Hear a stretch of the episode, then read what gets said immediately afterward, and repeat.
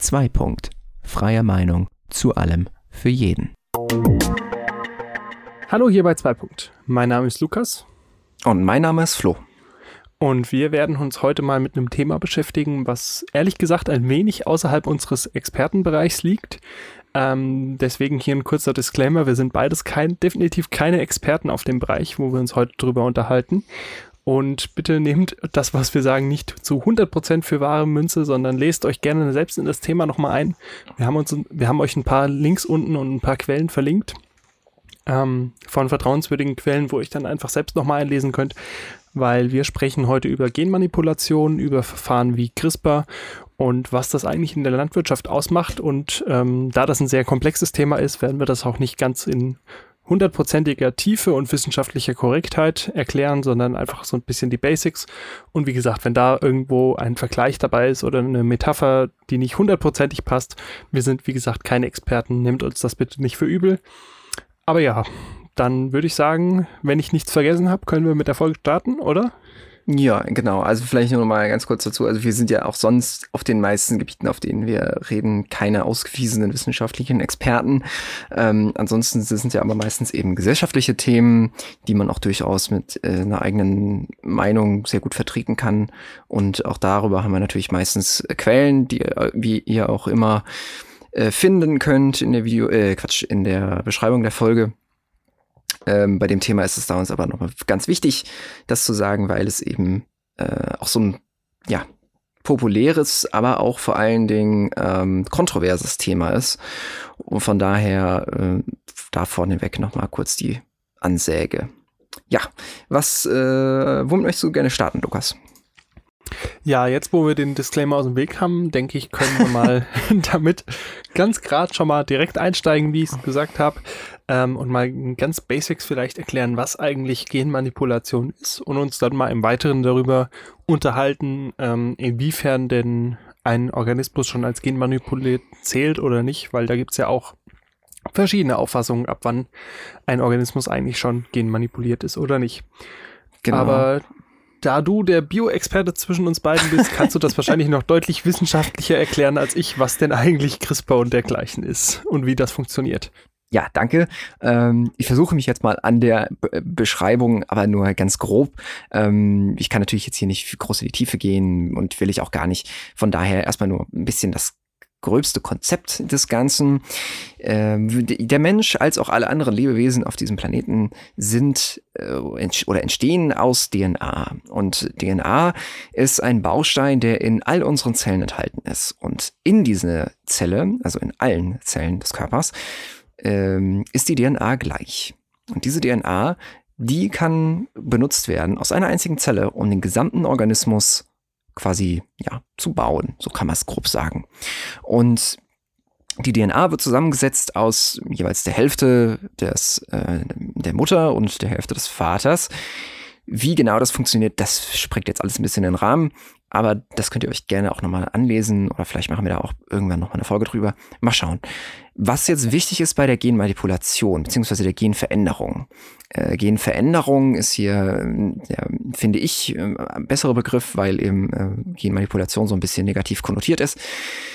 Ähm, ist eben das Wichtige jetzt, dass normalerweise bei einer Kreuzung, also bei der Verschmelzung von zwei DNA-Fragmenten, e, eben einmal von der Mutter und einmal vom Vater, bestimmte Sequenzen aus diesen beiden Genpools äh, zusammengeführt werden und dadurch entweder neue Eigenschaften bilden durch sogenannte Mutationen oder auch einfach alte Eigenschaften weitervererbt werden.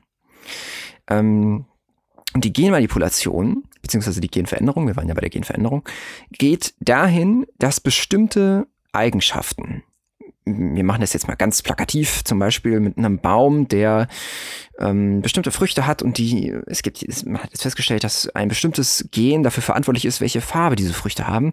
Und statt, und jetzt hat man festgestellt, dass die einen besondere Spez also ein besonderes Exemplar dieses Baums hat ein Gen so verändert, dass diese Früchte eine ganz besonders helle Farbe haben, also eine ganz besonders helle Tönung. Das ist jetzt mal so ein ganz einfaches Beispiel. Und man möchte jetzt gerne das auch in anderen Bäumen, ne, damit man natürlich eine bessere Ertrag beziehungsweise eine, eine schönere ähm, Ertrag dann hat für den Verbraucher.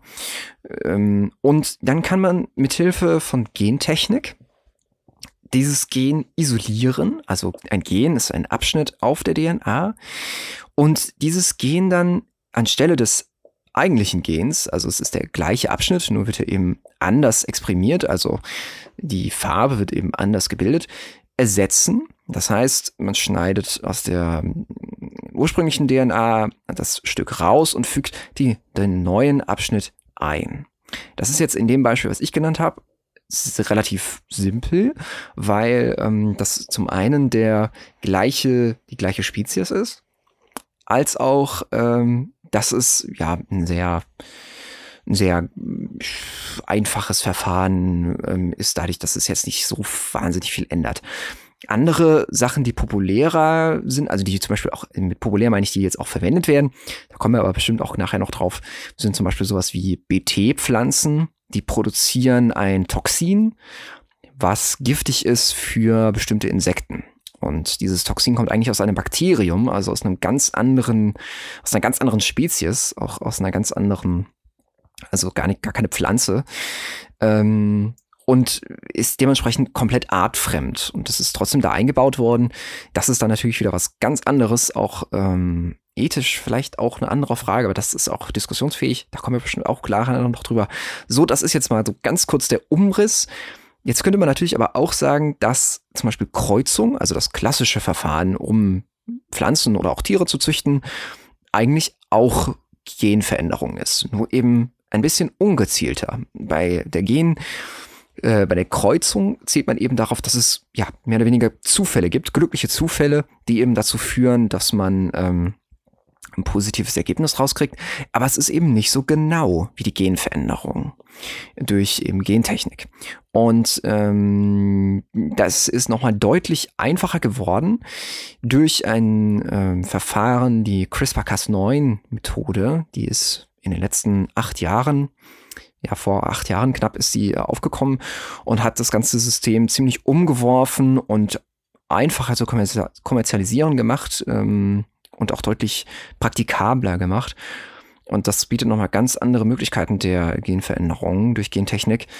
Da kommen wir aber auch noch später drauf, wenn wir noch die Zeit zu haben. Nur erstmal jetzt so der grobe Umriss, was genau ist eigentlich Genveränderung? Also mal in einem Satz zusammengefasst, die gezielte, das ist nämlich der Unterschied zur Kreuzung, die gezielte Veränderung eines oder mehrerer spezifischer Gene in, eines, in einem Organismus und das direkt und schnell ohne eben dieses langwierige Kreuzungsverfahren. So könnte man das mal ganz grob beschreiben. Genau. Ja. Ist das so für dich ausreichend, Lukas? Ja, also ich würde jetzt nochmal für diejenigen, die jetzt irgendwo zwischendrin abgeschaltet haben, nochmal ganz kurz zusammenfassen und einfach sagen, jeder Organismus hat einen, hat einen Bauplan oder eine Bauanleitung und man nimmt sich einfach von einem anderen Bauanleitung einen Teil raus, der einem besser gefällt und klebt den da ein und verändert quasi Teil dieser Bauanleitung. So ganz ja. grob, ganz, ganz simpel für diejenigen, die jetzt irgendwo abgeschaltet haben, nochmal erklärt. ja, so, so kann man es auch sagen. Also einfach ein Teil der Blaupause wird eben äh, wegradiert und ein anderer Teil wird aus einem anderen Bauplan eingefügt. Das ist genau, das hast du, das ist eigentlich sehr gut, sehr gute Metapher in der Hinsicht, finde ich. Ja, und jetzt hast du ja schon gerade genau den Unterschied oder den, die Unterscheidung erstmal angesprochen zwischen eben CRISPR-Cas9 und einer normalen Kreuzung, wie man es ja seit Jahrtausenden schon von Menschhand, Menschenhand auf, dem, auf der Erde vorfinden kann. Gerade genau. wenn man sich so den Unterschied zwischen dem Mais, den wir heute im Supermarkt kaufen können, und dem ersten Mais, den man vor vielen Jahrtausenden vielleicht in Südafrika angefunden hat, dann ist das ja schon ein deutlicher Unterschied. Südamerika. Was habe ich gesagt? Südafrika. Ne? Südafrika. Oh, es tut mir leid. Ich meinte natürlich Südamerika. Ähm, Jetzt ist das natürlich schon ein Unterschied und ähm, das hat sich ja über die Jahrtausende hinweg durch eben Züchtung und Auslese, welche Maiskolben man tatsächlich auch vom Feld mitnimmt einfach und beim nächsten Jahr wieder anpflanzt, dadurch einfach ergeben, dass man sich eben so ein bisschen immer so das Beste, was man haben wollte, rausgesucht hat und eben auf die, wie du es schon gesagt hast, glücklichen Zufälle gewartet hat. Ja, genau. Ähm, und eben jetzt haben wir ja die Möglichkeiten technisch eben nicht auf diesen Zufall zu vertrauen, sondern das eben ganz bewusst zu machen. Jetzt ist natürlich genau. die Frage, wenn ich mir jetzt nehme als Saatmittelhersteller, anstatt dass ich mir zwei Pflanzen nehme, die eine ist gelb, die andere ist blau und ich weiß, so funktioniert das nicht und kreuze die und möchte gerne eine grüne Frucht haben. Ähm, der Biologe wird mich jetzt anschreien, dass ich aus einer gelben und einer blauen Pflanze keine grüne rauskriegen kann. Ja, ich weiß. Das wäre jetzt mal eine Frage, ja. okay. Ähm, jedenfalls, ich, ich habe zwei Pflanzen da und ich könnte die jetzt einfach über zehn Jahre hinweg hunderttausend Mal kreuzen und irgendwann könnte ich das Saatgut haben, wie ich es haben möchte. Oder ich gehe mit CRISPR her und erspare mir die ganze Arbeit und manipuliere das oder verändere das Gen und habe eben im Prinzip eine Pflanze, die ich über Kreuzung auch hätte hinkriegen können. Ich hätte halt einfach sehr viel Zeit gebraucht. Ist das dann trotzdem Genmanipulation? Jein, also, äh, also erstmal vielleicht vorweg müssen wir noch sagen, dass jetzt auch für alle, die sich jetzt noch nicht eingelesen haben oder einfach nicht so das Interesse haben an dem Thema, ähm, dass es halt noch andere Möglichkeiten gibt als jetzt eben die besprochene CRISPR-Methode, um äh, äh Genveränderungen in der Gentechnik durchzuführen. Also da gibt es ganz unterschiedliche Methoden, die ähm, Zinkfinger-Methode zum Beispiel, ähm, oder auch andere Sachen. Also Gentechnik ist schon seit den 70er Jahren mehr oder weniger aktiv. Ähm, die CRISPR ist ja jetzt das Neueste und auch das eben so durchbrechen, weil es eben das so einfach gemacht hat. Nur mal kurz vorweg. Ähm, dann auf deine Frage. Also da muss man ja grundsätzlich erstmal unterscheiden, ähm, ob man beispielsweise, so wie ich das eben gesagt habe, etwas einfügt, was so eigentlich gar nicht gehen würde in der Natur. Ähm, eben das, wie zum Beispiel mit den BT-Pflanzen, also wo komplett fremdes Gen auch zu dem gewünschten Erfolg führt, den man haben möchte. Wir nehmen jetzt einfach das mal hypothetisch an, dass jetzt deine Pflanze, was weiß ich, du möchtest jetzt blaue Blüten haben und diese blauen Blüten, das ist einfach nicht drin, so. Aber du kannst ähm, ein anderes Gen zum Beispiel einbauen aus einer anderen Pflanze, was eben der Pflanze es ermöglicht, einen blauen Farbstoff zu produzieren. Und dieser blaue Farbstoff, der ähm, kann dann eben zu den blauen Blüten führen. Insofern geht das ja gar nicht in der Natur. Ähm, andere Möglichkeit ist das jetzt zum Beispiel bestimmte, also bestimmte Abschnitte des Gens ähm, so zu modellieren, also nennt man da zum Beispiel eine Punktmutation oder so, ähm, und diese Punktmutation, die könnte auch sehr, sehr gut in der Natur vorkommen. In dem Sinn ist es ja immer noch Gentechnik, weil man ja manuell eingegriffen hat, finde ich jetzt. Also man kann ja nicht sagen so, ich habe das jetzt bewusst gemacht, aber äh, das, das kann, gilt jetzt nicht, weil das hätte auch einfach so passieren können. Ähm, das finde ich ist ein bisschen lahm, die Ausrede. Ähm, aber schlussendlich würde, kann man durchaus, wenn man solche in Anführungszeichen solche unauffälligen Mutationen ähm, forciert, kann man eigentlich nicht wirklich ablesen, ob das ein Unterschied ist, so wie du das auch gesagt hattest.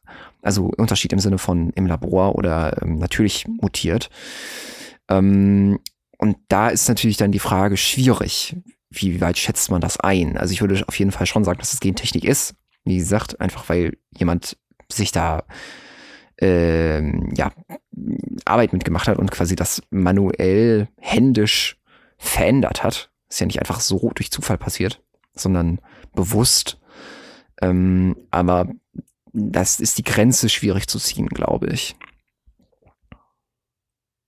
Ja, also ich denke da gerade wieder, warum auch immer, an Globuli so ein bisschen. Also wenn ich dir, Okay. Nein, pass auf. Das, das, das, hat, da schon, das, hat, schon, das, das, hat schon Sinn. Pass auf. Ähm, wenn ich Globuli nehme, ähm, gerade nochmal kurzer Abstecher zu anderweitigen alternativen Medizintechnik. Globuli ist im Prinzip Zucker mit Wasserlösung, die so sehr verdünnt ist, dass man den Wirkstoff, der in dem Wasser sein könnte, nicht mehr wahrnehmen kann. und wenn ich dann eben Globuli nehme und mische die zusammen, kann ich die unter Laborbedingungen nicht mehr auseinanderhalten, welches Globuli jetzt welches war. Und ja. genauso ist es ja für mich, finde ich, beim Saatgut, wenn ich ein Saatgut habe, wo ich nicht nachweisen kann, ob das durch Kreuzung oder durch Genmanipulation zustande gekommen ist, weil es sehr gut hätte durch Kreuzung zustande kommen können. Einfach wenn ich, wie gesagt, ich weiß, das geht so nicht aus einer blauen und einer gelben eine grüne Pflanze mache. Ähm, ja, das ist hier bisschen das falsche Beispiel. Also, was du zum Beispiel sagen könntest, ist, du, du möchtest, was weiß ich, du möchtest, dass diese Pflanze größere oder ja, größere Früchte trägt. So, dann Okay. könntest du, nehmen wir ein anderes Beispiel. Ich habe eine Pflanze mit einer blauen Blüte, die hat einen sehr kleinen Apfel. Oder ich habe Ja. einen Apfelbaum, der blüht blau, aber er hat sehr kleine Äpfel. Und ich habe Okay. einen, der blüht gelb, aber der hat sehr große Äpfel. Und jetzt hätte ich gerne einen Apfelbaum, der blau blüht und große Äpfel hat. ja, Dann kann Ja. das ja theoretisch durch gezielte Ernte und durch Kreuzungen und über sehr viel Aufwand in der Natur vorkommen. Oder durch Ja. reinen Zufall. ja, So. also das ist Und jetzt wenn ich das jetzt- ein, ja. Und wenn ich das jetzt mal. aber unter Laborbedingungen einfach tausche, dann zählt das ja auch in der aktuellen Gesetzessprechung und auch in meinem Weltbild nicht als Genmanipulation, weil ich mir ja einfach nur einen Prozess, den ich über sehr viel Aufwand hätte, genauso haben können, einfach mir diesen Aufwand spare. Genau, Und ja. wenn ich den einfach unter Lab und deswegen war die Verbindung zum Globuli, ich kann unter Laborbedingungen nicht mehr sagen, ob das Genmanipulation war, wie wenn ich jetzt diesen BT-Pflanzen einen Wirkstoff einsetze, der einfach nicht in dieser Pflanze niemals nicht vorkommen kann. Hm. Ähm, dann ist das in dem Fall nicht auseinanderzuhalten, wenn das einfach ein Gen von der gleichen Spezies ist, ob der jetzt durch Zufall da reingekommen ist oder durch menschgemachte Manipulation. Ja, genau. Also das ist, das ist eigentlich auch eigentlich nicht so das Problem, sag ich jetzt mal in Anführungszeichen, was viele Leute mit Gentechnik haben. Also auch wenn das vielleicht jetzt nicht so prominent ist, dieses Phänomen, was wir jetzt gerade hier beschrieben haben, also wo man quasi einfach äh, ein, ähm, ein auch bekanntes, ein, ein, jetzt in dem Fall ist es ein Phänotyp, also eine, eine Ausprägung von einem Gen, die auch sichtbar ist, also jetzt hier die, die Blütenfarbe zum Beispiel, ähm, die kann man, das ist ja jetzt nicht so, also das, das, das wäre ja auch sehr, sehr einfach durch Kreuzung zu erreichen. Und ich habe jetzt ehrlich gesagt nicht so richtig die Frage verstanden in deiner Aussage, wenn da eine Frage war. Ähm, ja, die, die aber- Frage war im Prinzip, ob das als Genmanipulation für dich gewertet wird, wenn ich das mache, weil ich kann ja trotzdem einfach, weil ich einen Fehler gemacht habe oder irgendwas nicht hundertprozentig genau wusste, noch irgendwas anderes mit an dieser Pflanze verwechselt haben, außer die Blütenfarbe. Und ob das weitergehend dann überhaupt als solches angegeben werden muss, dass da, wenn ich jetzt zum Beispiel an einen Apfel denke, wenn ich den irgendwo verpacke, steht ja mittlerweile ganz oft drauf, ohne Gentechnik, ob das denn angegeben werden muss, wenn ich sowas mache. Ich meine, das kann ja jetzt der Apfel sein, ich kann ja jetzt verschiedene Sachen aus dem Apfel kreuzen, muss ja jetzt nicht die Blütenfarbe sein. Kann ja auch Ja, andere Ausprägungen sein, tatsächlich. Ja, ja, das ist ja tatsächlich ein Streitpunkt. Also man kann da ja mal kurz verweisen auf den aktuellen Gesetzestext von, äh, und zwar den, das Gesetz zur Regelung der Gentechnik, ist übrigens auch verlinkt für alle, die sich nochmal durchlesen wollen. Und da gibt's eben in den Begriffsbestimmungen ähm, den Begriff gentechnisch veränderter Organismus. Und das ist ich zitiere jetzt hier mal ein Organismus mit Ausnahme des Menschen, auch interessant, kann man auch nachher mal zurückkommen, dessen genetisches Material in einer Weise verändert worden ist, wie sie unter natürlichen Bedingungen durch Kreuzungen oder natürliche Rekombination nicht vorkommt. So. In dem Sinne würde das ja gar nicht unter den Begriff gentechnischer Organismus fallen von, äh, von Gesetzeswegen her. Für mich jetzt in meiner Interpretation ist das trotzdem noch Gentechnik, weil, das habe ich ja eben schon mal gesagt, weil ja trotzdem händisch da etwas verändert worden ist. So. Ob das jetzt im Nachhinein wichtig ist, das ist eine andere Frage. Aber ähm, erstmal ist da ja händisch was dran gemacht worden. Und dadurch ist es dann auch erstmal Gentechnik. Ob das jetzt, das ist jetzt gar nicht konnotiert, ne? ob das jetzt schlimm oder gut oder äh, problematisch oder was auch immer ist, das ist da jetzt gar nicht mal drin. Aber aus meiner Sicht ist das trotzdem so dass man das nachher nicht mehr auswerten kann, das ist wieder was anderes.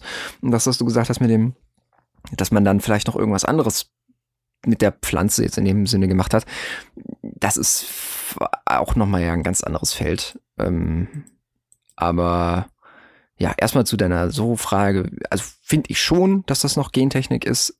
Im Nachhinein ist es halt dann nicht mehr äh, wichtig in dem Sinne, weil man es eben nicht nachvollziehen kann. Ähm, aber trotzdem finde ich, ist das schon noch so zu werten. Ja, und wenn wir dann ein bisschen allgemeiner denken, an so hochindustrialisierte Produkte wie Soja oder Baumwolle, die ja einfach in gigantischen Mengen weltweit angebaut und genutzt werden. Ähm, wo ja sehr viel geforscht wird, einfach weil es ein sehr lukratives Feld ist, weil man sich ja einfach sehr viel einsparen könnte, wenn die Pflanzen nur 10% ertragsreicher wären zum Beispiel. Oder wenn die selbst irgendwelche Schädlinge selbst abwehren könnten durch einen eigenen Giftstoff, den sie eben selbst synthetisieren. Und ähm, da haben wir ja schon sehr viele Forschungsergebnisse und auch einige Testläufe mittlerweile. Aber wenn wir jetzt mal weitergehen auf irgendwelche Produkte, die wir im Alltag haben, irgendwelches genmanipuliertes Futtermittel für die Milchkuh oder irgendwelcher Weizen, der genmanipuliert ist, dass der 10, 15 Prozent ertragsreicher ist. Wie genau steht das denn da bei dir mit der Ethik? Wie genau müsste das ausgewiesen werden? Oder möchtest du das vielleicht gar nicht wissen oder möchtest du sowas gar nicht erst im Supermarktregal stehen haben? Also, das war ja jetzt ganz schön viel in einem. ähm, der, also vielleicht erstmal so eins zum anderen, ähm, den, den, den, erstmal erstmal die aus, aus, Ausweisung. Das ist, glaube ich, erstmal ein ganz guter Anfang. Ähm, grundsätzlich ist ja so, dass in Deutschland, und jetzt lass mich nicht lügen, aber ich meine auch in der EU, ähm, alle Lebensmittel, die einen genveränderten Anteil haben, gekennzeichnet werden müssen. Das ist jetzt aber nicht so bei äh, tierischen Produkten, sei es Milch oder ähm, Fleisch zum Beispiel, die ähm, zum Beispiel gefüttert werden mit genveränderten ähm, Futterstoffen, das muss nicht gekennzeichnet werden. Ähm, diese, diese Kette, die wird quasi ignoriert bei der Kennzeichnung. Ähm, das ist insbesondere da interessant, wenn jetzt zum Beispiel Soja, was ja eigentlich das Hauptkraftfutter ist für die ähm, Tierhaltung.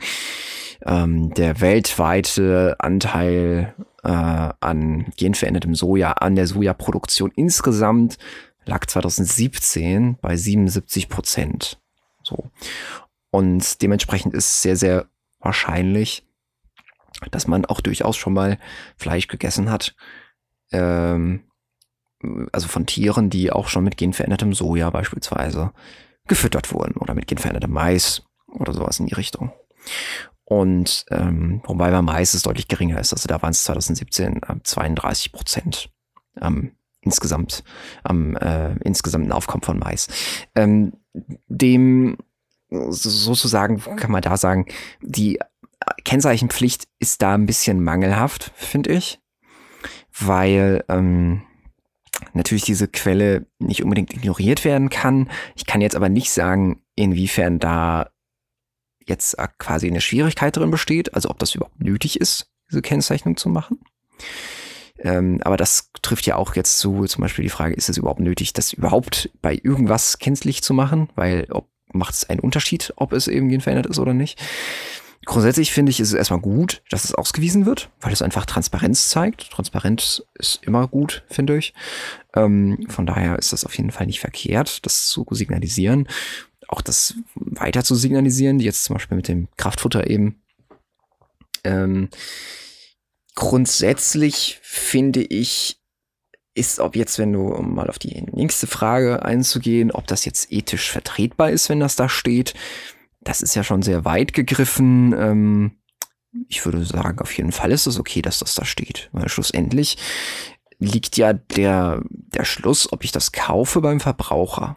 Jetzt muss natürlich vorher der, der, ähm, der Anbieter oder nichtsdestotrotz der Staat, in dem das ja vertrieben oder angebaut wird, prüfen, ob diese Sache überhaupt sinnvoll ist oder sogar gefährlich. Und das ist ja so ein Problem, im Moment, äh, wo sich eben dann die Geister dran spalten. Und zum Beispiel die EU führt da eben und auch gerade Deutschland eine sehr, sehr strikte Haltung. Äh, in Deutschland sind übrigens auch mal, für alle, die es nicht wussten, auch gen, also genveränderte äh, Lebensmittel angebaut worden, mittlerweile nicht mehr. Ähm, und ja, diese restriktive Haltung von der EU hat halt dazu geführt, dass in, ähm, in Europa sehr, sehr wenig angeboten wird an 1 zu 1 Lebensmitteln, also an Lebensmitteln, die halt nicht, nicht verarbeitet worden sind, wie eben mit äh, Fleisch, also weitergeführt worden durch die Kette. Ähm, sie sind, werden halt eben sehr wenig angeboten. Aber ähm, ob das jetzt eben eine Gefahr ist oder nicht, das finde ich, ist da das Wichtige. Ob das jetzt vertretbar ist, dass das da steht, das ist, glaube ich, vollkommen McCoy. Das ist halt okay, wenn es keine Gefahr darstellt. Und da ist eben jetzt die, die Preisfrage. So, jetzt habe ich wieder eine sehr lange Antwort auf eine kurze Frage gegeben. Eigentlich so kurz war die Frage ja nicht, von daher passt schon. Mhm. Ähm, aber dann haben wir ja im hab Prinzip ich, schon ich sie denn so, habe ich sie denn ausreichend beantwortet? Oder ja, ziemlich, ziemlich. Okay. Ähm, dann hast du ja aber schon direkt das nächste Thema angesprochen, finde ich. Also ich stimme dir vollkommen zu, wenn das kein, keine langfristigen Folgeschäden hat, kann das gerne da stehen und dann habe ich auch ja, kein auch Problem ähm, ja, also wäre jetzt blöd, wenn ich den genmanipulierten Reis esse und mir plötzlich ein dritter Arm wächst. Hast du vollkommen recht. ähm, aber ähm, also wenn es keine Folgenschäden hat, kann das gerne da stehen und dann muss ich sagen, habe ja. ich auch kein Problem damit, wenn es keine nicht genmanipulierte Alternative gibt. Ähm, genau. Aber dann haben wir ja schon direkt das nächste Problem eigentlich. Ähm, wie genau kann man denn die Folgeschäden von sowas abschätzen? Weil wir wissen ja alle, wenn wir ungefähr im Biounterricht aufgepasst haben, wenn ich jetzt nun mal so eine genmanipulierte Maispflanze raussetze in die Natur und daneben auf dem anderen Feld eine normale Maispflanze stehen habe, dann dauert es nicht lange, bis sich plötzlich die zwei gekreuzt haben. Mhm. Oder eben einfach, wenn ich den Mais einer Kuh verfüttere, was denn mit der Kuh passiert und wo die Kuh das hinträgt, wie sich das weiter verteilt. Und die ganzen Folgeschäden kann ich ja im Prinzip nicht unter Laborbedingungen nachtesten, weil ich habe ja keinen weltgroßes Labor mal da, wo ich das mal eben testen könnte. Und das Problem ja, genau. ist ja, wenn es einmal draußen ist, kann ich es schlecht wieder zurückholen. Äh, also grundsätzlich erstmal äh, die, die, die, die Thematiken, wie jetzt zum Beispiel, ähm, was so Umweltprobleme sind, die jetzt zum Beispiel auftreten mit ähm, gezüchteten, beziehungsweise nicht mit gezüchteten, Entschuldigung, sondern mit ähm, genveränderten äh, Pflanzen die möchte ich jetzt gar nicht so in die Tiefe gehen, ehrlich gesagt. Kann ich auch gar nicht, ehrlich gesagt. Ähm, da empfehle ich beispielsweise das ähm, Video von Kurz gesagt, was wir auch verlinkt haben. Das stellt das ganz schön dar. Ähm, nur auf eine Sache möchte ich da gerne eingehen. Also eine Möglichkeit zum Beispiel, um sowas zu verhindern, das, was du jetzt gerade gesagt hast mit dem Verbreitung eben durch Einkreuzung bei ähm, Wildarten oder bei eben bei landwirtschaftlich anderen genutzten Arten, jetzt zum Beispiel ne, mit Mais hast du das jetzt gesagt, ist eben zum Beispiel die Idee, ähm, die sogenannten Terminator, äh, heißen sie Terminator?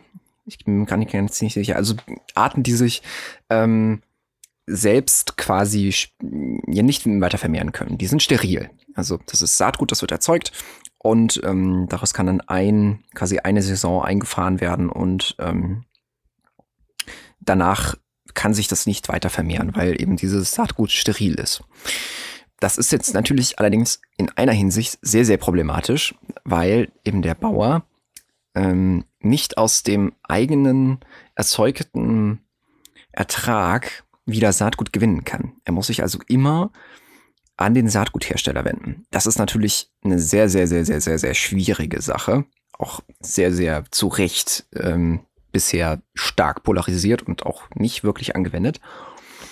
Ähm, grundsätzlich ist es aber so, dass es schon eine wichtige Frage ist und das finde ich auch gut, dass du da jetzt direkt gesagt hast, was zum Beispiel auch Schäden sind für die Natur außenrum, weil man denkt ja bei genmanipuliertem Essen meistens erstmal an die Menschen, die eben das eben essen, aber es hat natürlich auch umweltrelevante Folgen. Das ist da schwierig. Das ist da echt schwierig, sowas abzumessen. Und wie man das abmessen kann, das ist, glaube ich, echt schwierig. Also da kann ich jetzt auch nicht wirklich eine Antwort drauf geben.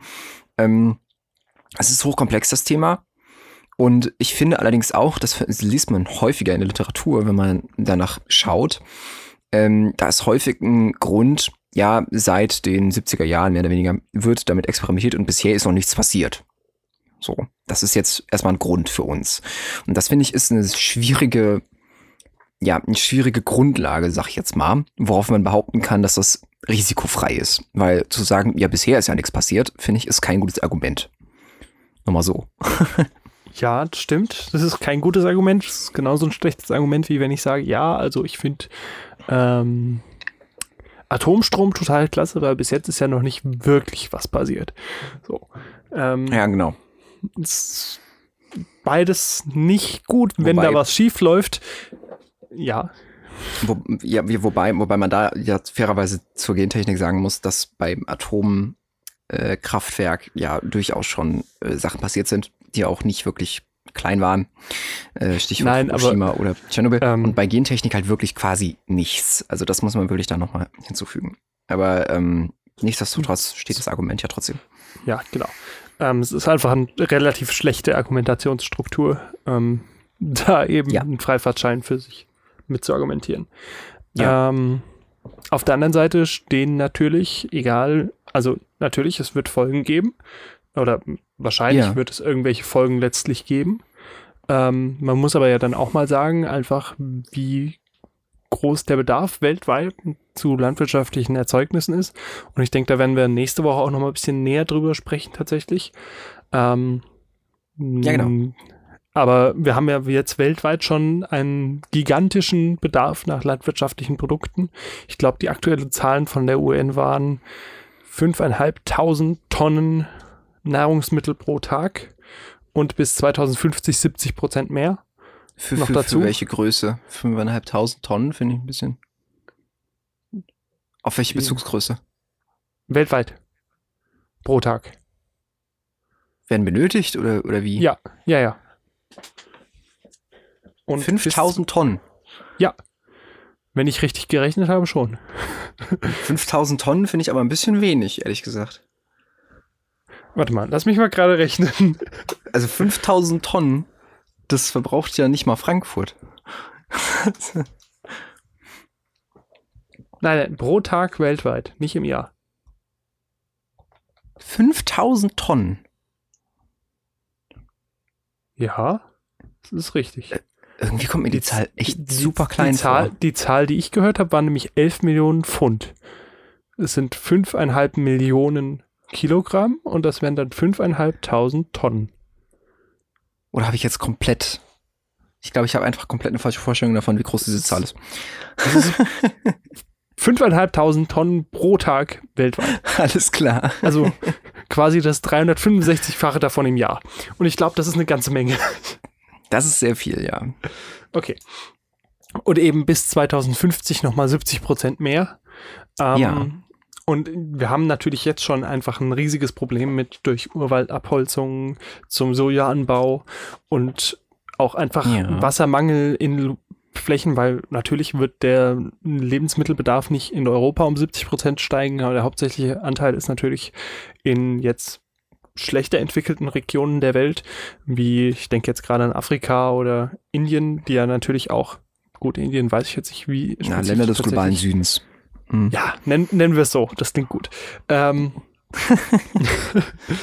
da ist natürlich auch so ein Problem mit der Wasserversorgung. Und es ist natürlich die Frage, ähm, man wird diesen Fortschritt und Wohlstand und damit eben der Hunger nach Nahrungsmitteln irgendwie nicht eindämpfen können. Und man wird es auch nicht schaffen, irgendwie genügend Frischwasser in die Wüsten oder nach Zentralafrika zu pumpen. Ähm, dann ist natürlich die Frage, inwieweit da eine einfach resistentere Pflanze, die weniger Wasser verbraucht und mehr Ertrag hat, die man Mhm. vielleicht so nicht züchten könnte bis 2050, sondern einfach durch Genmanipulationen, die man einfach im Prinzip im Labor erschaffen kann, wie, inwieweit das helfen würde. Also die, das ist, das ist ja so mit eins der Hauptargumente der, ähm, ja, der, der, ich bin jetzt, sag, bin jetzt mal so dreist und sag jetzt einfach mal der Genlobby, ähm, dass man eben durch gezielte ähm, grüne Gentechnik eben den, ja, den Hunger der, der Welt mehr oder weniger bekämpfen könnte und dass man eben ganz neue Anbaugebiete auch erschließen könnte. Ähm, interessant fand ich das jetzt zum Beispiel, dass du jetzt den Sojaanbau rausgesucht hast, weil gerade der ist beispielsweise ein sehr, sehr gutes Beispiel dafür, wie man Hunger auf der Welt bekämpfen kann, ohne jetzt mal Gentechnik rausgenommen, einfach ohne dass man ähm, irgendwelche neuen Verfahren entwickelt und indem man einfach sich auf etwas beschränkt. Und zwar, Soja wird ja hauptsächlich angebaut für äh, Tierfutter. Und wenn man beispielsweise, wenn man generell, wenn man sich anschaut, wie groß das Verhältnis ist der Fläche, der Anbauflächen der Welt zur Direktverwertung von Lebensmitteln, also auf denen beispielsweise sowas angebaut wird wie Weizen oder Mais, die eben, die eben direkt verwertet werden. Mais wird ja auch als Tierfutter verwendet, aber was jetzt direkt verwertet wird. Oder äh, eben in äh, Tierfutter als äh, Kraftfutter äh, verwendet wird, ist dies, der Flächen, das Flächenverhältnis ist enorm. Und wenn man diese Flächen, es geht natürlich jetzt nicht 100%ig, man kann ja jetzt nicht einfach das eine wegmachen und dann baut man was anderes an. Das funktioniert so jetzt auch nicht hundertprozentig.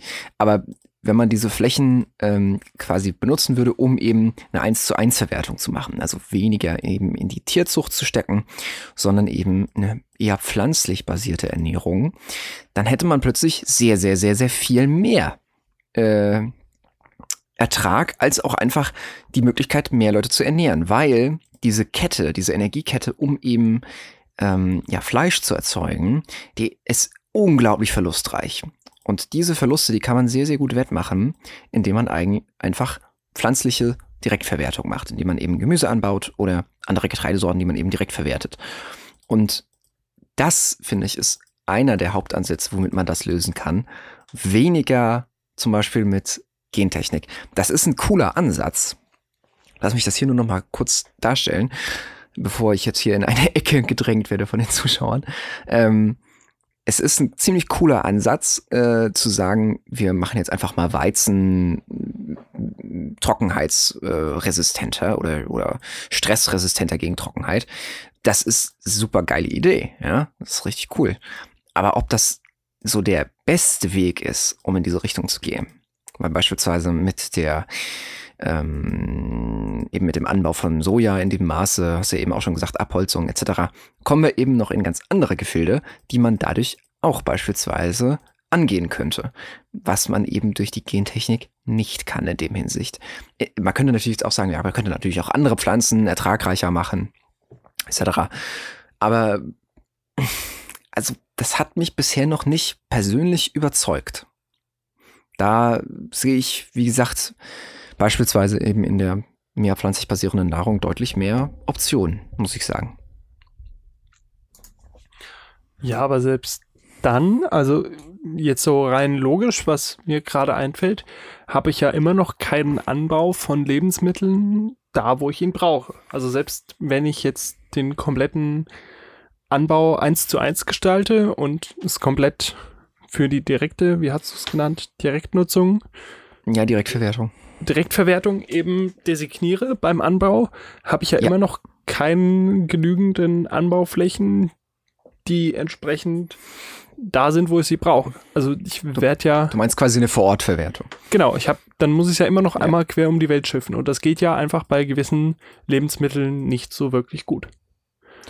Also, dann habe ich das Problem ja noch nicht gelöst. Dann habe ich ja immer noch eine relativ schlechte Verteilung, wo ich es habe. Also ich, ich kann keine frischen Lebensmittel, frische Früchte aus Südafrika, äh, Südamerika nach Südafrika schiffen. Das also, funktioniert eigentlich recht gut. Also schlechtes Beispiel. Beispiel. Ich kaufe die ja jetzt, also ich, mir fiel das auch gerade ein, ja. Ähm, das ist natürlich nicht so mega umweltfreundlich. Darauf wollte ich eigentlich hinaus. Ja, also da, darüber kann man natürlich debattieren, das ist noch eine andere Geschichte. Aber auch da sind andere, ähm, andere Faktoren beispielsweise auch Möglichkeit. Also ähm, im Moment ist es ist ja auch so, dass beispielsweise äh, man kann sich das ja nicht vorstellen, dass irgendwie Afrika so eine große trockene Wüste ist und dann kommt da irgendwann mal so ein Streifen, äh, wo dann was angebaut wird und alles andere ist tot. So, das ist ja jetzt auch nicht so. Es gibt natürlich eher äh, ja verwüstet ist falsch Begriff, also ähm, wüstenreichere Begriffe, äh, Begriffe, Bereiche in äh, Afrika als eben äh, in anderen Teilen von Afrika. Das ist klar. Ähm, was man zum Beispiel da allerdings machen kann. Also es wird ja seit Jahrtausenden in Afrika Landwirtschaft betrieben. Ähm, das ist ja nicht so, dass die jetzt auf einmal aufgehört haben. Ähm, was in Afrika vor allen Dingen Probleme sind, sind eben, das ist jetzt wieder ein ganz anderes Gefilde, Bevölkerungsexplosion etc. Ähm, Bürgerkriege als auch ähm, ähm, ähm, Umweltkatastrophen, wie zum Beispiel aktuell Heuschreckenplage. Ähm, aber das sind andere Sachen. Ähm, was zum Beispiel man machen kann, ist eben der, der Desertifikation zu begegnen mit zum Beispiel einer gezielten Bewaldung oder einer bezielten, einer, gezielten Rückführung von ähm, ja, Desert ich krieg das nie in der Verbform hin, das, das Wort. Also ähm, zu Wüste gewordenen oder trocken gewordene Gebiete eben wieder zurückzuführen durch gezielten Anbau von, ähm, ja, von Trägerpflanzen, sowas eben wie Bäumen etc., die auch eben da in der Umgebung vorkommen, die im Idealfall, das kann man natürlich nicht hundertprozentig machen, wenn man ein Ökosystem wieder aufbauen will, aber im Idealfall auch zu einem großen Teil Nutzpflanzen sind. Ähm, und das ist natürlich ideal und das ist auch ein toller Weg, um sowas hinzukriegen. Der Unterschied ist, dass das natürlich sehr, sehr lange braucht. Also man kann ja jetzt nicht einfach anfangen und äh, anfangen, so eine Wüste wieder zu äh, transformieren, entweder durch oder durch ähm, äh, entweder durch durch Bewaldung oder eben versuchen durch ähm, da gibt es ähm, mehrere Experimente auch im Nahen Osten und in äh, Texas mit ähm, äh, Herden, mit denen man, also mit, mit, mit, mit, mit, mit Herdentieren, mit Ziegen zum Beispiel, mit denen man versucht, ähm, alte äh, Tiere zu rekonstruieren oder nachzuahmen, die eben Samenträger waren, wo man damit versucht, wieder die, die Gebiete zu begrünen.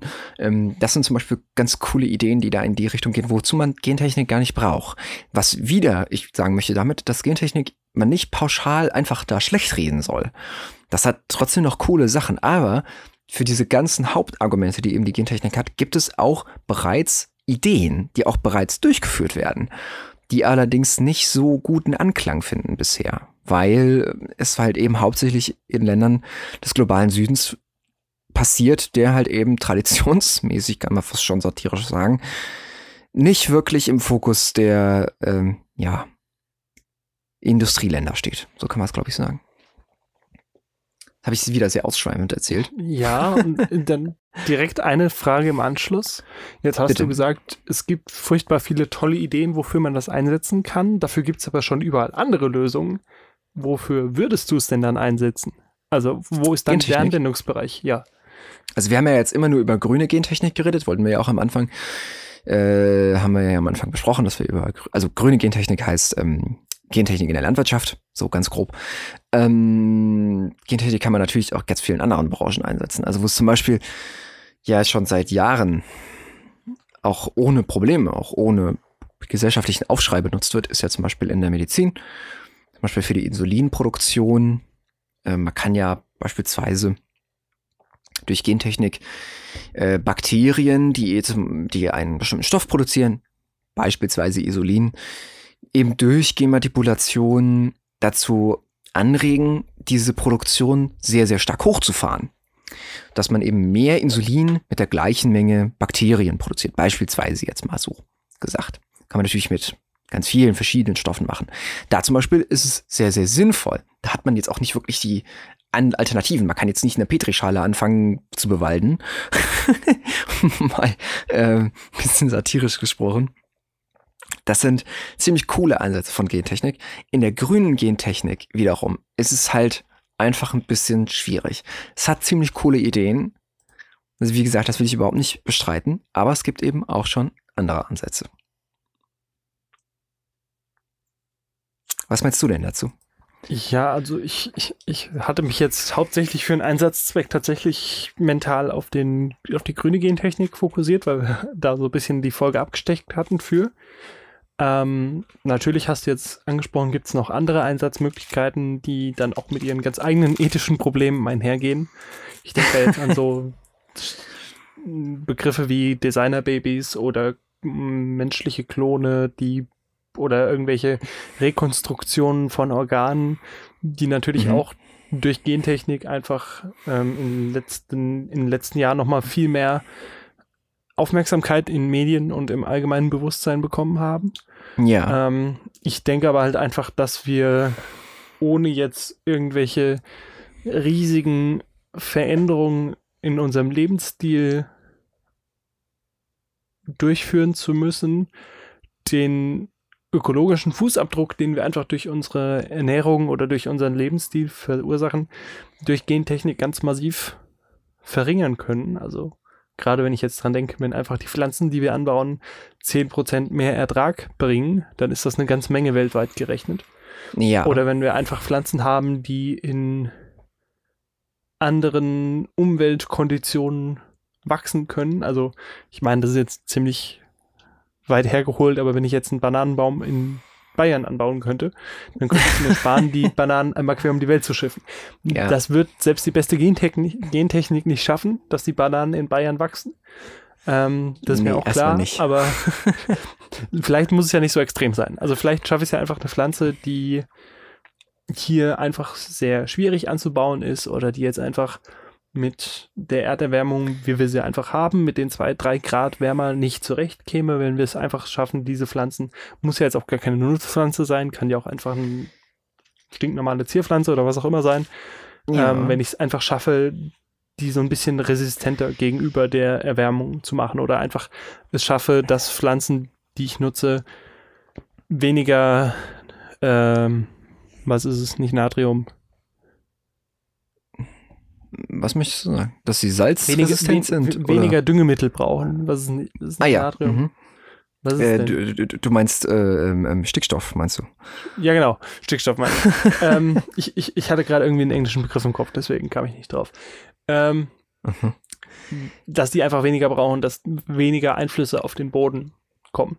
So, da, ich meine, da gibt es sicherlich auch andere Ansatzweisen im Bereich des, der Biolandwirtschaft, die einfach auf extremen Dünger verzichtet. Aber wenn ich einfach eine Pflanze habe, die nicht Ja. so viel Dünger braucht, dann spare ich mir natürlich ein, um da irgendwelche anderen Anbaumethoden, andere Ja.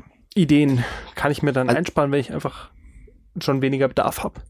Ja, also grundsätzlich ist jetzt ja zum Beispiel beim, beim, beim, ähm, mit dem Düngerverbrauch, Dünger wird ja hauptsächlich deswegen ausgebracht, weil ja eben die Böden durch dauerhafte starke Belastung ausgelaugt werden. Das ist jetzt eben der Punkt mit der anderen Anbauweise. Ähm, hat jetzt nicht auch nicht unbedingt was mit Biolandbau, sondern auch einfach zum Beispiel mit der klassischen Dreifelderwirtschaft oder sowas zu tun. Das ist, trifft da eher in die Kerbe. Ähm, aber das ist, führt jetzt ein bisschen zu weit, glaube ich.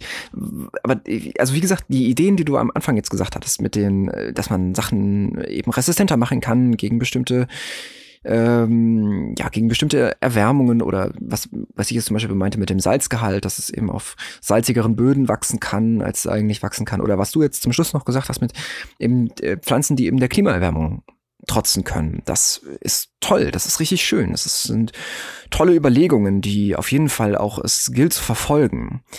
Ähm, was man da jetzt allerdings nicht vergessen darf, ist, dass vor allen Dingen im Moment die Forschung äh, der, beziehungsweise die, die aktuellen Pflanzen der großen Saatguthersteller, also Bayer und BASF vor allen Dingen, also Monsanto, wobei das ist ja mittlerweile auch Bayer, ähm, eben eher in die Richtung gehen, die sind entweder eben sowas wie die BT-Pflanzen ne, von Monsanto, also die ähm, eben ein bestimmtes Toxin entwickeln, um eben gegen Insekten beständiger zu sein. Das ist vor allen Dingen halt BT Baumwolle und BT Mais, als auch ähm, Herbizid ähm, oder, oder, oder Fungizid-resistente Pflanzen. Also zum Beispiel ähm, hat Monsanto äh, gentechnisch veränderte Pflanzen produziert oder produziert sie immer noch, die eben resistent sind gegen äh, Glyphosat und damit gegen den, ähm, ja, gegen den Unkrautvernichter Roundup von Monsanto, um eben zu gewährleisten, dass man einfacher auf dem Feld diesen Unkrautvernichter verbreiten kann, ohne dass die eigenen Pflanzen darunter leiden. Macht ja erstmal Sinn. Natürlich ist das aber eine Win-Win-Situation für die Firma. Und man könnte ja jetzt meinen, wenn die resistenter sind gegen das, den Unkrautvernichter, dann kann ich ja den auch gezielter einsetzen, weil ich ja dann nicht mehr einfach überall drauf rumstreuen muss, sondern ich kann genau gucken, wo kommt das raus und dann kann ich das einsetzen. Tatsächlich ist es aber eigentlich eher nicht so, ähm, weil eben viele sich dann denken, ja gut, wenn es resistent ist, dann kann ich ja auf Breite drauf, mehr oder weniger breit drauf streuen. Und interessant ist dabei aber auch, dass sich da die Diskussion nicht so ganz einig ist, ob ähm, wie, wie da tatsächlich die Faktenlage aussieht, ob da jetzt mehr benutzt wird oder weniger oder ähm, ob das jetzt vorteilhaft ist oder nicht vorteilhaft. Und das ist aber äh, erstmal jetzt egal für die Diskussion, die wir jetzt gerade hatten, sondern du hast ja gefragt, wie ist das so mit dem, mit den, mit den Widerständen und sowas? Da ist das eine tolle Sache, aber da geht's im Moment eigentlich nicht so hin, sondern es geht eher um herbizidresistenten, herbizidresistente Pflanzen als auch eben die ähm, ja, Toxin produzierenden Pflanzen, wie der BT-Mais zum Beispiel. Von daher, ja, das ist eine coole Idee, aber die Frage ist, ist das in den, ist das unbedingt in der Interesse, im Interesse der, äh, ja, der Saatguthersteller? Das ist vielleicht auch nochmal so ein Faktor, der bisher gar nicht genannt wurde. ja, ich glaube, ich habe einfach wieder zu sehr an das Gute im Menschen gedacht. ähm, beziehungsweise nein, äh, ich, ich habe die, oh, jetzt muss ich aufpassen, was ich sage. Ähm, ich ich habe natürlich die kapitalistische Veranlagung der Saatguthersteller nicht bedacht. Ähm, aber da sind wir im Prinzip letztlich wieder beim gleichen Problem, wie wir es eben mit diesen Terminator-Seeds hatten, die dann einfach nur ein Jahr gut sind und danach wieder neu gekauft werden müssen. Im Moment ist es natürlich immer noch ein teures, aufwendiges Verfahren, auch wenn CRISPR einfach, was wir letztlich nie erklärt haben, was genau das eigentlich ist, ähm, auch wenn CRISPR ja. das einfach, weil es so einfach ist, die Kosten und den Aufwand um 99 Prozent reduziert haben, genau. ist es trotzdem noch sehr aufwendig und sehr teuer.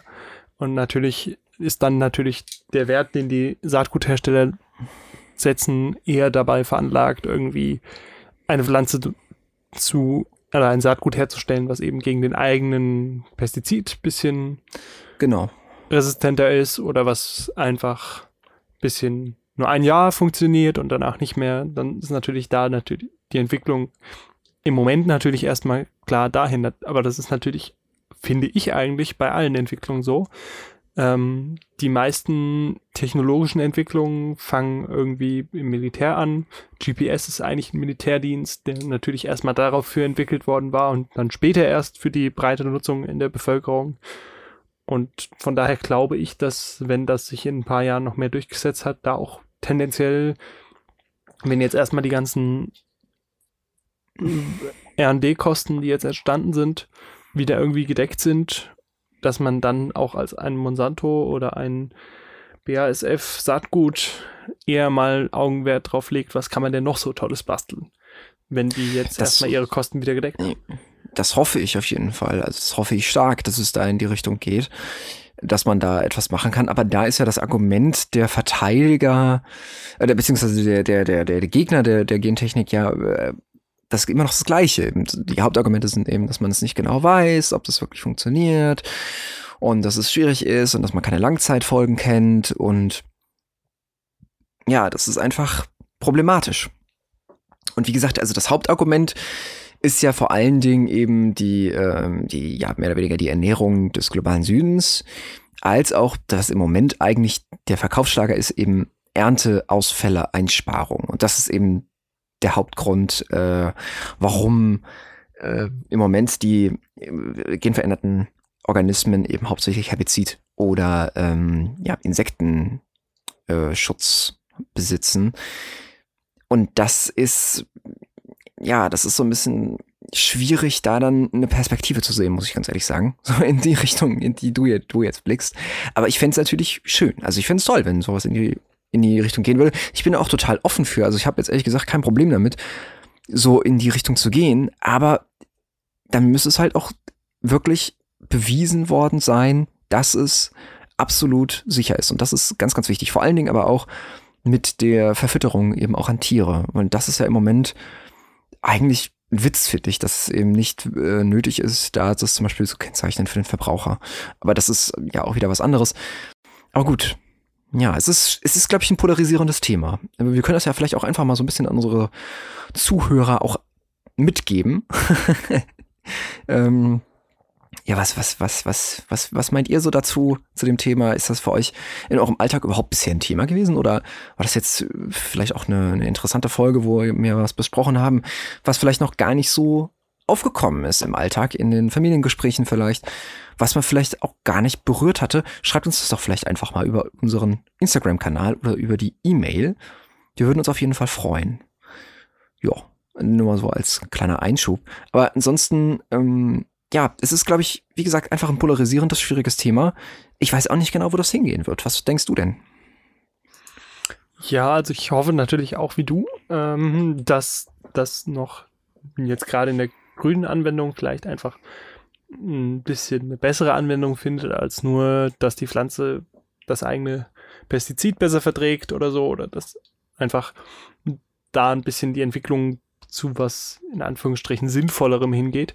Natürlich muss man auch mal sehen, wir werden uns in der nächsten Woche ja mit industrieller Landwirtschaft noch ein bisschen näher beschäftigen, aber da haben wir natürlich jetzt gerade auch im Moment, merken wir es ja ganz extrem. Also wir nehmen die Folge jetzt gerade Mitte April auf. Ist ja gerade ganz groß die Diskussion um die ganzen Erntehelfer in Deutschland, wie es denn da aussieht. Und die ganzen kleinen Bauern oder die ganzen Bauern in Deutschland fürchten um ihre Existenz. Einfach weil sie für dieses Jahr ihre Ernte nicht einbringen können, ohne die ganzen Erntehelfer. Mhm. Und natürlich ist es da dann ein ganz großes Thema, einfach, wie weit kann ich mich denn schützen? weil wenn dann eine Ernte ausbleibt, ist natürlich gerade die ganze Existenz da auf dem Spiel. Und wenn willst, ich dann willst du jetzt auf automatisierte als, Landwirtschaft oder? Nein, nein, gar nicht. Ähm, natürlich ist dann Saatgut, was ein bisschen resistenter ist oder ein bisschen mehr Ertrag bringt oder ein bisschen pflegeleichter ist, natürlich auch erstmal nicht nur Ziel des Saatgutherstellers meiner Meinung nach, sondern auch einfach ein bisschen das, was die Bauern dann nachfragen, weil wenn die für den gleichen Aufwand irgendwie 10% mehr Ertrag kriegen können, dann sind die natürlich sofort dabei. Auf jeden Fall. Daher glaube ich, wird da erstmal noch eine ganze Weile lang die Entwicklung hingehen. Einfach Auf jeden Fall. das resistenter ist, das mehr Ertrag bringt, das leichter in der Handhabung ist und von daher glaube ich, wird es eine ganze Weile dauern, bis wir andere Entwicklungen da sehen. Ich würde es natürlich hoffen, und äh, ich bin auch gespannt, was die Gentechnik in anderen Feldern schaffen kann. Du hast ja eben kurz, haben wir es ja kurz angerissen, ähm, Insulinproduktion, medizinische Nutzung und ganz andere Themen, die alle noch mit Genmanipulation theoretisch möglich sind. Von daher bin ich da mal gespannt, wo es hingeht. Aber ja, wir werden es sehen. Ähm, ich finde, heute haben wir aber schon einen ganz guten Abriss eigentlich gemacht über die ganzen Möglichkeiten, die das zumindest für die Landwirtschaft erstmal bietet. Ähm, ich hätte jetzt so weiter nichts. Hast du noch ein Thema, was Nö. du anreißen möchtest? Nö, nee? eigentlich nicht. Okay, ich würde da gerne auf unsere Quellen verweisen nochmal und sagen, wie gesagt, wie immer bei unserem Podcast, informiert euch einfach gerne selbst und schreibt uns, was ihr dazu meint. Ganz wichtig. Ja, ansonsten würde ich sagen, war das schon wieder eine ganz gute Folge. Wir haben es jetzt gerade so ein bisschen gegen Ende angeteasert. In der nächsten Woche werden wir uns dann beschäftigen mit industrieller Landwirtschaft allgemein. Dann vielleicht nicht nur hauptsächlich um die Veränderungen vom Saatgut, sondern allgemein, welche Folgen das für die Umwelt hat und welche Lösungsvorschläge es da vielleicht gibt. Und da werden wir sicherlich auch nochmal kurz über Gentechnik sprechen, aber das sehen wir dann alles in der nächsten Woche. Wir hoffen, euch hat die Folge bis dato gefallen. Ähm, wie Flo es gerade schon gesagt hat, schreibt uns gerne entweder über unseren Instagram-Account oder über unsere Mail. Beides findet ihr unten in der Folgenbeschreibung verlinkt. Ähm, ja, und ansonsten würde ich sagen, hören wir uns beim nächsten Mal wieder und dann noch ja, viel Spaß bis dahin. Macht's gut, bis dann. Wir hören uns nächste Woche.